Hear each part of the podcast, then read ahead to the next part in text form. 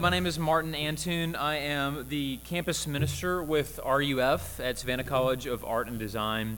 If you're not familiar with RUF, it is simply the college ministry of our denomination, um, of our presbytery, which means by extension of this church. And if you ever find yourself thinking, you know, we've got this art school in our backyard in Savannah, Georgia, uh, and wishing that our church could in some way minister to them and reach them, just know that by extension of this church being in the Savannah River Presbytery, that's exactly what is happening. We are your college ministry, uh, and we're grateful to be able to represent you. Um, for the 15,000 students from all over the world that come into Savannah to learn their craft and to go back out into the world. So it's a joy and a privilege to minister on behalf of you guys, but it's also a joy and a privilege to be here with you this morning. Um, if you would turn to Acts chapter 9. That's the text we're going to be in this morning. We're going to look at verses 1 through 23. Um, and as you're turning there, um, before my wife and I, my wife Elizabeth, who's over here, um, moved to Savannah, Georgia five years ago, we were both from Jackson, Mississippi, which is where both of us spent most of our childhood and most of our lives. But actually, before that, I was born in the small town of Greenwood, Mississippi um, where I spent the first eight years of my life. And, and as is the case with most small towns, there's not a lot that really happens in Greenwood. So things that might not really be super exciting in other contexts tend to become really exciting when they happen in Greenwood. There's one particular day that my family, which is me and my twin brother and uh, our parents, were going about any, uh, any like we would any normal day, and all of a sudden, my dad comes across somebody who needs help. This guy has locked himself out of his hotel room. You got to remember, this is pre cell phone, so uh, inevitably it's a little harder to figure out how to do things, maybe in an unfamiliar town or something to this extent. So he recruits my dad to help him figure it out. How can we go find the front desk? How can we track somebody down to replace my key to get back into the room? Which, of course, my dad gladly obliges, and he helps this guy, and he's able to get back into his room. And at this point, my dad asks a favor of this guy he's just helped. He said, uh, Would you mind coming to take a picture with my family? And at this point, you're thinking, this must be a miserably boring town if this is the pinnacle of excitement with which a picture is uh, necessitated. And you would probably be right if it weren't for the fact of who this person that we would take a picture uh, with was. Uh, Academy Award winning, Screen Actors Guild Award winning, Golden Globe winning actor Denzel Washington, who takes a picture in sleepy Greenwood, Mississippi with uh, my family, which is a wonderfully quaint small town story. Um, except the only thing is, I don't remember this at all. Because my mom was still pregnant with me and my twin brother Ferris, and we would not enter into the world uh, for a few more months. And even though I was there, even though I was directly in front of greatness, I could not even recognize what was before me. And if this is true and somewhat tragic of somebody like Denzel Washington, how much more true must that be when we consider Jesus, um, the, the, the person, the divine Son of God, Jesus himself, for all the, the talking and thinking that we do of the character of Jesus and what's true of him, would we even know it if we encountered him? What would that encounter be like? What would we expect to have happen? Would we even know Jesus if he was before us? This morning, we look at a text where that is the exact type of thing that happens. It's the encounter that Saul has with Jesus on the road to Damascus. And we look at this text not because it is the expectation of the methodology that Jesus would meet with us. In other words, this is not the means through which we would expect Jesus to meet with us in this appearance. But what we, we can figure is the response that we see in Saul, the things that would be true of this type of encounter, would be things that we would expect to be true if we've encountered Jesus ourselves. Would we know it if we saw him? So, we're going to look this morning at a text where we see what it means to truly encounter King Jesus so that we would not suffer the tragic fate of missing him. We're going to look to God's word. Before we do that, let me pray and ask him to help us as we read and consider his word. Let's pray together. Our Father, we are grateful that you have spoken to us. Uh, these are not my words. These are not just the words of any man, but these are your words. And we are dependent on you this morning to do the miraculous, to use these active and alive words to take dead hearts and make them alive, to sanctify and purify us. We ask that you would use your word by your Spirit to this end, that in this divine appointment that you have set apart for us this morning, you would do real work in our hearts, that we would see Jesus with clarity, uh, that you would restore us, and that it would be for our good and for your glory. We pray in Jesus' name. Amen. So we're going to look at Acts chapter 9 just to set a little bit of the context for this. Um, you don't have to turn back. I'm going to read the end of Acts 7 into the beginning of chapter 8, and then we'll read Acts 9. So this is from Acts 7, starting in verse 54. Now, when they heard these things, they were enraged, and they ground their teeth at him, him meaning Stephen. But he, full of the Holy Spirit, gazed into heaven and saw the glory of God, and Jesus standing at the right hand of God. And he said, Behold, I see the heavens opened and the Son of Man standing at the right hand of God. But they cried out with a loud voice and stopped their ears and rushed together at him. Then they cast him out of the city and stoned him. And the witnesses laid down their garments at the feet of a young man named Saul. And as they were stoning Stephen, he called out, Lord Jesus, receive my spirit. And falling to his knees, he cried out with a loud voice, Lord, do not hold this sin against them. And when he had said this, he fell asleep and Saul approved of his execution. Then in Acts chapter 9, we'll read verses 1 through 23. But Saul, still breathing threats and murder against the disciples of the Lord, went to the high priest and asked him for letters to the synagogues at Damascus, so that if he found any belonging to the way, men or women, he might bring them bound to Jerusalem. Now, as he went on his way, he approached Damascus, and suddenly a light from heaven shone around him. And falling to the ground, he heard a voice to him Saul, Saul, why are you persecuting me? And he said, Who are you, Lord? And he said, I am Jesus, whom you are persecuting. But rise and enter the city, and ye will be told what you are to do. The men who were traveling with him stood speechless, hearing the voice, but seeing no one. Saul rose from the ground, and although his eyes were opened, he saw nothing. So they led him by the hand and brought him into Damascus, and for three days he was without sight, and neither ate nor drank. Now there was a disciple at Damascus named Ananias. The Lord said to him in a vision, Ananias, and he said, Here I am, Lord. And the Lord said to him, Rise and go to the street called Straight, and at the house of Judas look for a man of Tarsus named Saul, for behold, he is praying. And he has seen in a vision a man named Ananias come in and lay his hands on him, so that he might regain his sight. But Ananias answered, Lord, I have heard from many about this man, how much evil he's done to your saints at Jerusalem. And here he has authority from the chief priest to bind all who call on your name. But the Lord said to him, Go, for he is a chosen instrument of mine to carry my name before the Gentiles and kings and the children of Israel. For I will show him how much he must suffer for the sake of my name. So Ananias departed and entered the house. And laying his hands on him, he said, Brother Saul, the Lord Jesus, who appeared to you on the road by which you came, has sent me so that you may regain your sight and be filled with the Holy Spirit. And immediately something like scales fell from his eyes, and he regained his sight. Then he rose and was baptized, and taking food, he was strengthened. For some days he was with the disciples at Damascus, and immediately he proclaimed Jesus in the synagogues, saying, He is the Son of God. And all who heard him were amazed and said, Is this not the man who made havoc in Jerusalem of those who called upon his name? And has he not come here for this purpose, to bring them bound before the chief priests? But Saul increased all the more in strength and confounded the Jews who lived in Damascus by proving that Jesus was the Christ.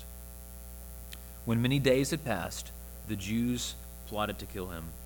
Amen. This is God's word to us this morning.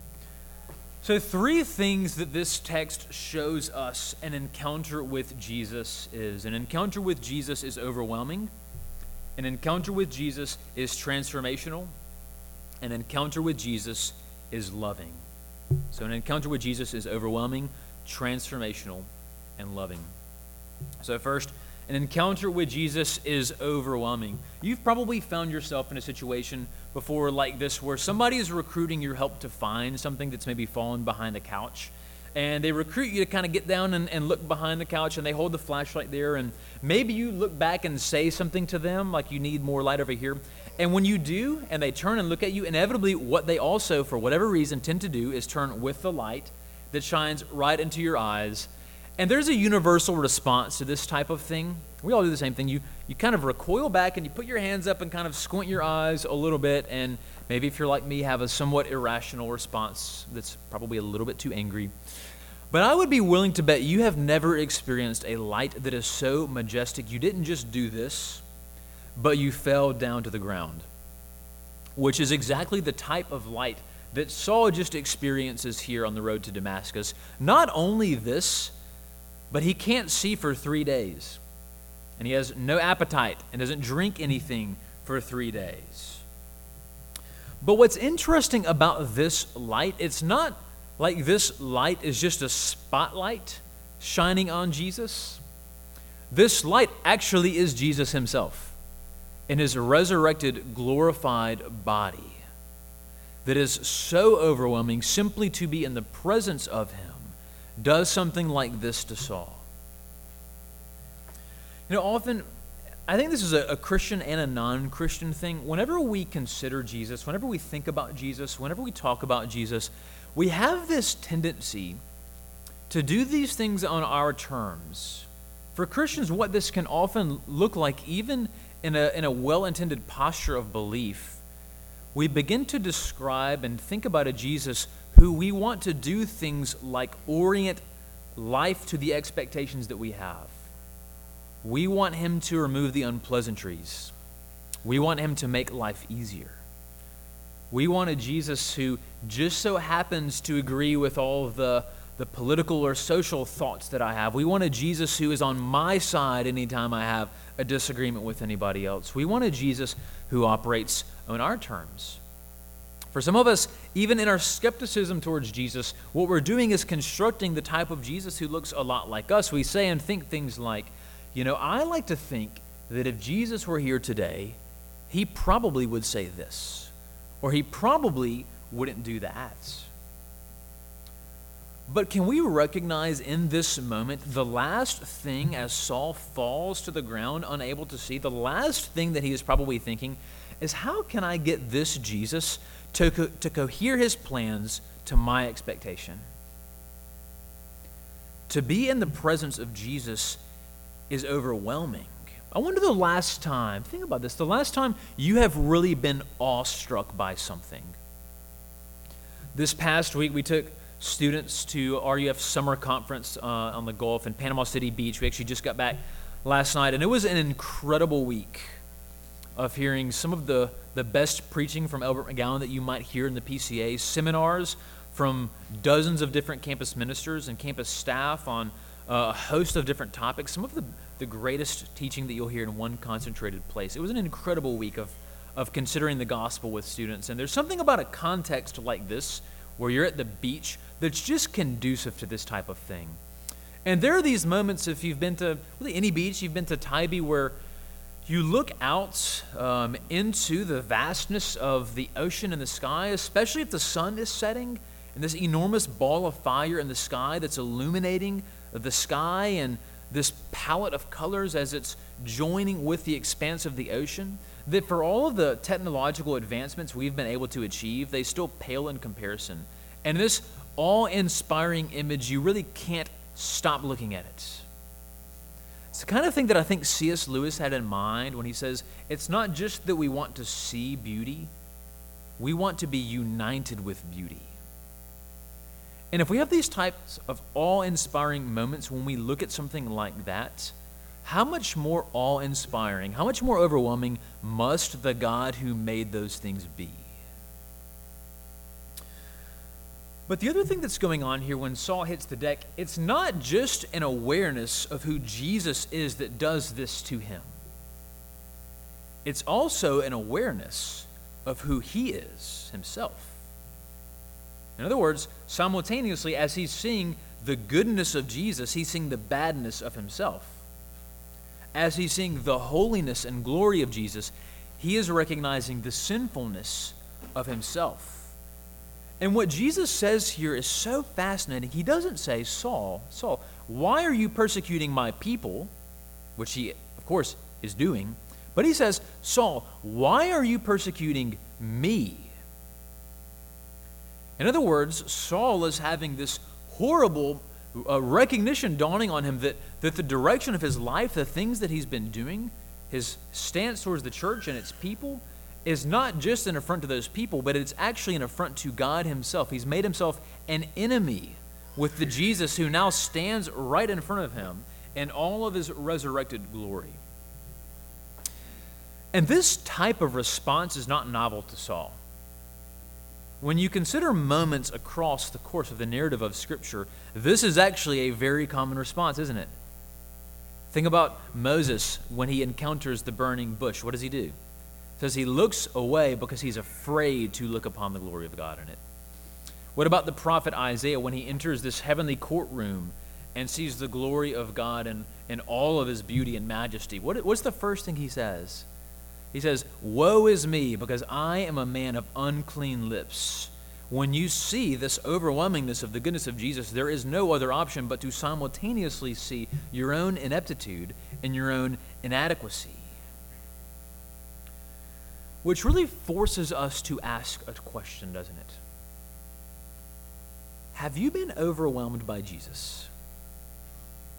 Both in his goodness, but also in our badness. And, and part of what we've got to say, if, if what we're saying is this is not the normative methodology by which Jesus will appear to us, what that means is the question is still there, but it might look different for us. Because a number of us can remember a moment where this type of Saul on the road to Damascus instance has happened. And we can remember, I mean, the instant where all of this became clear and this overwhelming sense that we're describing happened in a moment. But for some of us, it might look a little different. Especially if you've grown up in the church, especially if maybe your process or progress as a follower of Jesus um, is maybe stretched out on a longer timeline.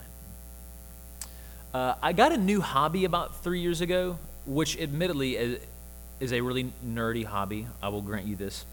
Um, I started planting corn in our backyard, which I recognize is not the weirdest thing to do in Georgia, and that might be true, except this is imported heirloom corn that I started planting. And the reason I did this is because I had a deepening love and appreciation for true, authentic Mexican food. And the process of corn planted to Nixtamalization to grinding to tortilla to me is an endlessly fascinating thing. But something started to happen when I planted this corn and watched it grow because, you know, each day you go outside. If you've ever planted anything in your life, you've, you've experienced this. You go outside and you do the things that you have to do to tend to it. You water it, you pull the weeds from it, you see if any animals have gotten into it that would result in something to try to keep them out. And each day you go outside and you never really think, wow, the corn's gotten big today it's this incremental growth that really you don't notice day in and day out, but suddenly three, four months later, as you're eating a taco with a homemade tortilla on the plate, you recognize, you know, a lot happened from four months ago for this thing to grow and become useful. And suddenly there is a new dimension of the way that Jesus often teaches that really began to land on me. Why is it that Jesus so often uses parables and teaching tools that have to do with growth and agriculture and plants? The tree and the vine, um, the, the seed that's planted in the good soil, the mustard seed. Why does he do this kind of thing? What is it that these require? They require patience, don't they? They require observation. They require time. And you might not be sitting here and as we read this text feel this type of sense of being super overwhelmed in the same way that Saul perhaps did. But what happens if you reflect back on maybe the last year of your life, two years of your life, decade, maybe even the entire course of your life. And you see the types of instances where, in retrospect, you have the clarity to now see the way that God was working in your life in a way that might not have even been aware to you at the time. Maybe taking the suffering that you wished more than anything else was not true and using it to strengthen your faith and deepen your understanding of the degree to which He loves you. And as you stop and have the, the, the clarity and observation to see, I wonder if the overwhelming faithfulness that Jesus has towards you, that supersedes even your faithfulness towards him, starts to feel a little bit overwhelming. Because inevitably, to encounter Jesus is to be overwhelmed by him in an instant or for a lifetime. The second thing that we see in this encounter is that it's transformational. We hear stories of wake up call moments a lot. Maybe you've experienced what you would call a wake up call moment in your life or seen somebody else, and the trajectory tends to be the same. You know, somebody's life is going in in one direction, and some event happens, and this has a reorienting impact on their life where they, it's like they're a different person almost. Hey, let me tell you a version of the wake up call that none of us have ever heard. Somebody's recounting it and they say, My life was headed in one direction, and suddenly this thing happened, and ever since then I've continued living my life in the exact same way. That does not happen. And the reason it doesn't happen is when you really have one of these wake up call type moments, it's not just that you think different thoughts or do different things. It's as if you could not even entertain continuing to do the things you used to do. Because the fundamental orientation of your life, the root commitment has changed. And this takes a lot for this to happen, doesn't it? I mean, how often does somebody change political parties? Almost never.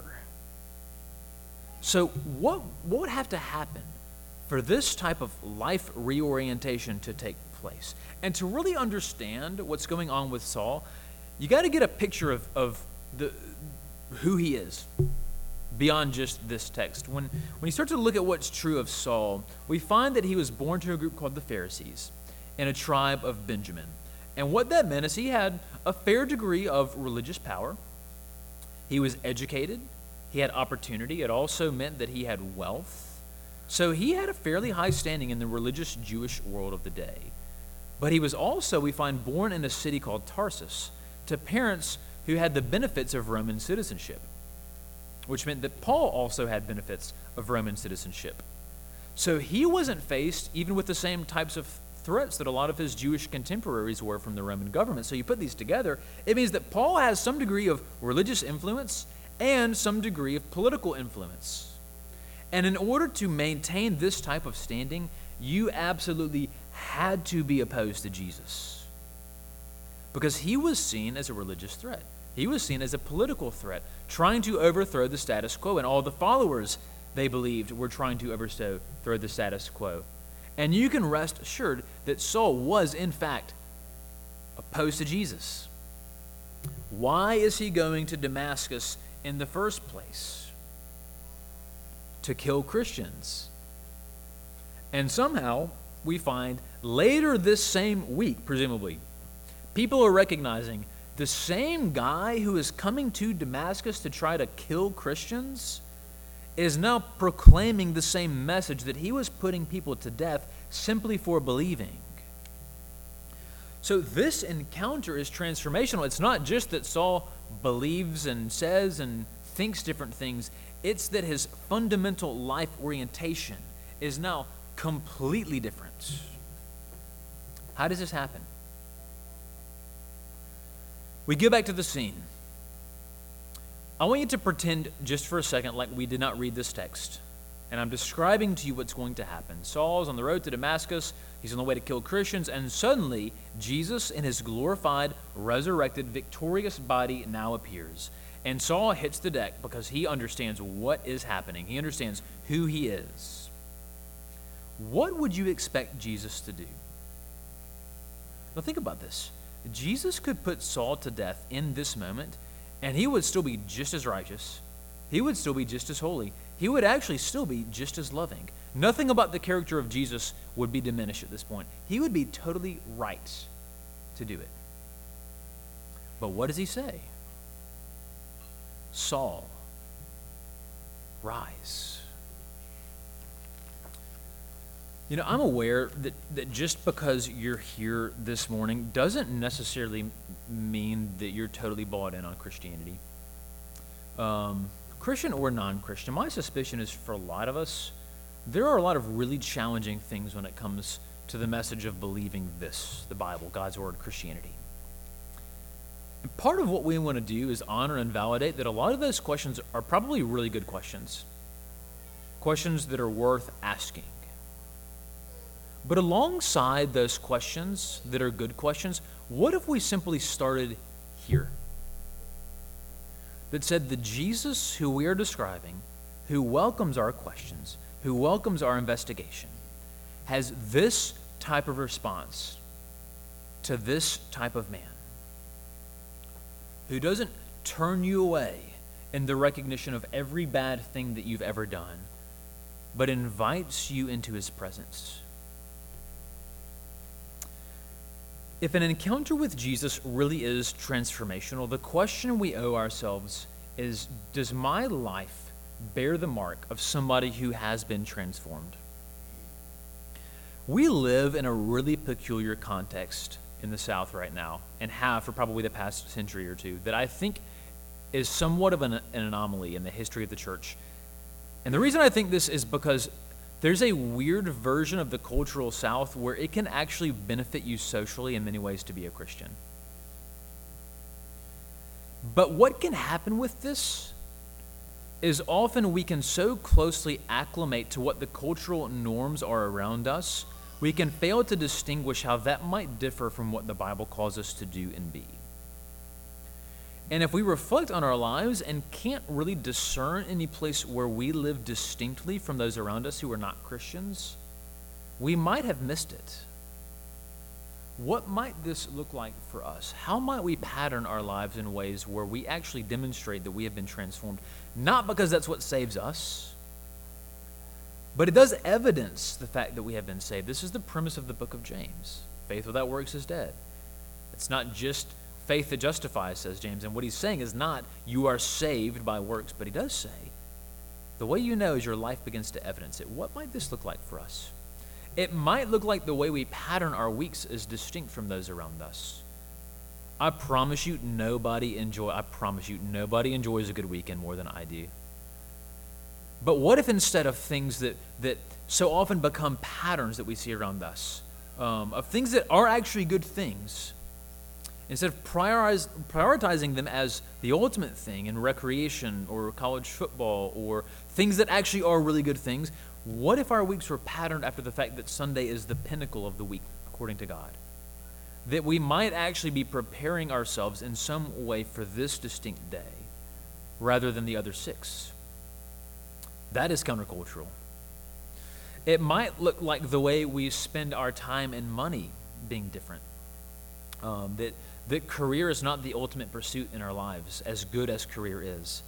That we see our money not as a way to escalate to the top, but actually something that's not even ours to begin with, that we're stewarding from God. That it leads us to use it with generosity. It might even look like the way we disagree not even what we disagree about, but the way that we disagree is distinct from others. I, I am not even for a second entertaining the idea that we should waver on a single thing that the Bible says. We are emphatic defenders of the truth of God. But my question is when we meet somebody who disagrees with us about this or anything else, how do we operate? How do we treat that person? Can we recognize that maybe something they're saying is not true, maybe even that they are an enemy of God, while still treating them as an image bearer that they are. By being able to articulate what they believe just as good as they do, and not diminishing them or writing them off. I think this might be the, the place where Christians have to be countercultural in a way that is not common around us. Because what you begin to see is this is the exact same way that Jesus treats his enemies with patience with an invitation for them to be heard. Not so that you will encounter Jesus, but because you already have.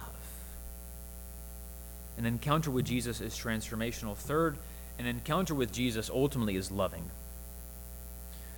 And we can sit here and we can talk about the thoughts that change that we have after we encounter Jesus, the ways that we begin to live differently. But ultimately, more than anything else, what we've got to see is that to encounter Jesus at its root is ultimately an encounter with the very embodiment of love. To really understand this, you have to look at the rest of Paul's story. Um, and God gives mention of this in the text that we read, that he's going to show Saul the type of suffering that he will endure. And I wonder if in that moment Saul really understood what that was going to entail. Because from this moment forward, all of the credentials that we just listed, all of the power and influence and status and wealth that Saul has, he trades in for things like going in and out of house arrest, in and out of jail, the constant threat of persecution that will ultimately be the thing that leads to his death. And while all of this is going on, he will uh, ultimately go on to write 13 letters that become part of the canon of our New Testament, to go on to plant some two dozen churches, and to mentor and pastor and guide others who will go on to do the same. And in one of the letters that Paul writes to the church in Philippi, as he's sitting in jail, he says this He says, I count all the gain that I had as loss for the sake of Christ. Indeed, I count everything as loss because of the surpassing worth of knowing Jesus Christ as my Lord. He says, For his sake, I have suffered this loss of all things, and I count them, our translations say rubbish. That's actually somewhat of a softening form of what he says, in order that I might gain Christ and be united to him. Paul is saying, Whatever gain I had, I gladly gave it up because of what I have now found, even as I'm sitting in prison. This uh, morning, I was texting my mom, uh, Mother's Day, sending pictures of uh, me and our almost two year old. And as I was doing so, uh, I was thinking about just the, the type of mother that she's been. And, and the idea of motherhood really has taken a new dimension of, uh, for me, with um, my wife now being a mother, an almost two year old, another one on the way. And I was reflecting this morning on the ways that my mom demonstrated, sometimes knowingly, sometimes unknowingly, this gracious, sacrificial love of Jesus within the context of our family. And one of the things that I started to think about was around 15 or so years ago when her mom's health started to deteriorate. It started with a fall. Um, and, and really from there on out, it was sort of this perpetual revolving door of health issues and challenges for a very long period of time. Physical issues, um, which ultimately gave way to just a lot of um, cognitive challenges, strokes, and all these kinds of things that are just really hard to see. And my mom was always uh, really good and persistent, even though her mom lived out of town, of, of going to see her frequently. Sometimes, sometimes all of us, sometimes her and my dad, sometimes just her, and she would go into the room to see her mom. Um, and if you've ever had to do this, you know that's a really challenging thing to do because what you're seeing almost feels like a different person than the memories that you have from when you were a kid or from when you got married or from when your own children were born. What you're seeing now is somebody who has endured a lot, who almost feels like a shell of the person that you once remember. And to step into that room is a costly step. And in many ways, that cost is being carried by the person who chooses to enter it. But the thing about my mom is it wasn't just that she was willing to go into this room, willing to endure that cost, she was actually eager to do it. Not because it was easy, not because it was fun, but she knew that that cost was required in order for her to be present with the one that she loved. Do you have room for a Jesus who, on the way to the cross, betrayed by everybody who he came to save, marching forth towards the brutal crucifixion that he knows is awaiting. Do you have room for a Jesus who thinks about Saul and thinks about how much he loves Saul, despite the fact that Saul has a hand in this crucifixion? Do you have room for a Jesus who thinks about the fact that he cannot wait for Saul to be presented as holy and spotless and righteous, even though Saul is going to go on to kill Christians? Do you have room for a Jesus who is going towards the cross, delighting in the very notion of Saul, even though he's going to carry the cost of his own life and the full wrath of God? Do you have room for a Jesus who, on the way to the cross, thinks of you and how much he loves you and how eager he is to carry the cost of what it means to simply be in your presence? for you to be righteous and spotless.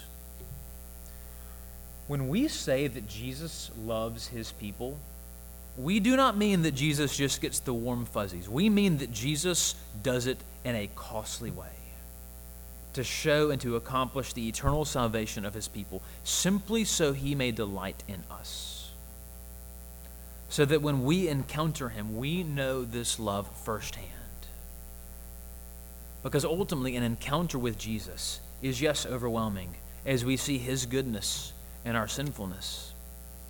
It's transformational because we see a Jesus who calls us to rise and invites us towards him. And we see a Jesus who loves us enough to lay down his life for us. Amen. Let's pray. Our Father, we thank you that you have loved us enough to do um, a same type of story in our life that we see uh, embodied in the life of Saul of this radical, saving, forgiving transformation where Jesus switches places with us. And the wrath that we deserve, he takes for himself. And the righteousness that was his is given to us. Equip us with this truth. Give us a sense of joy.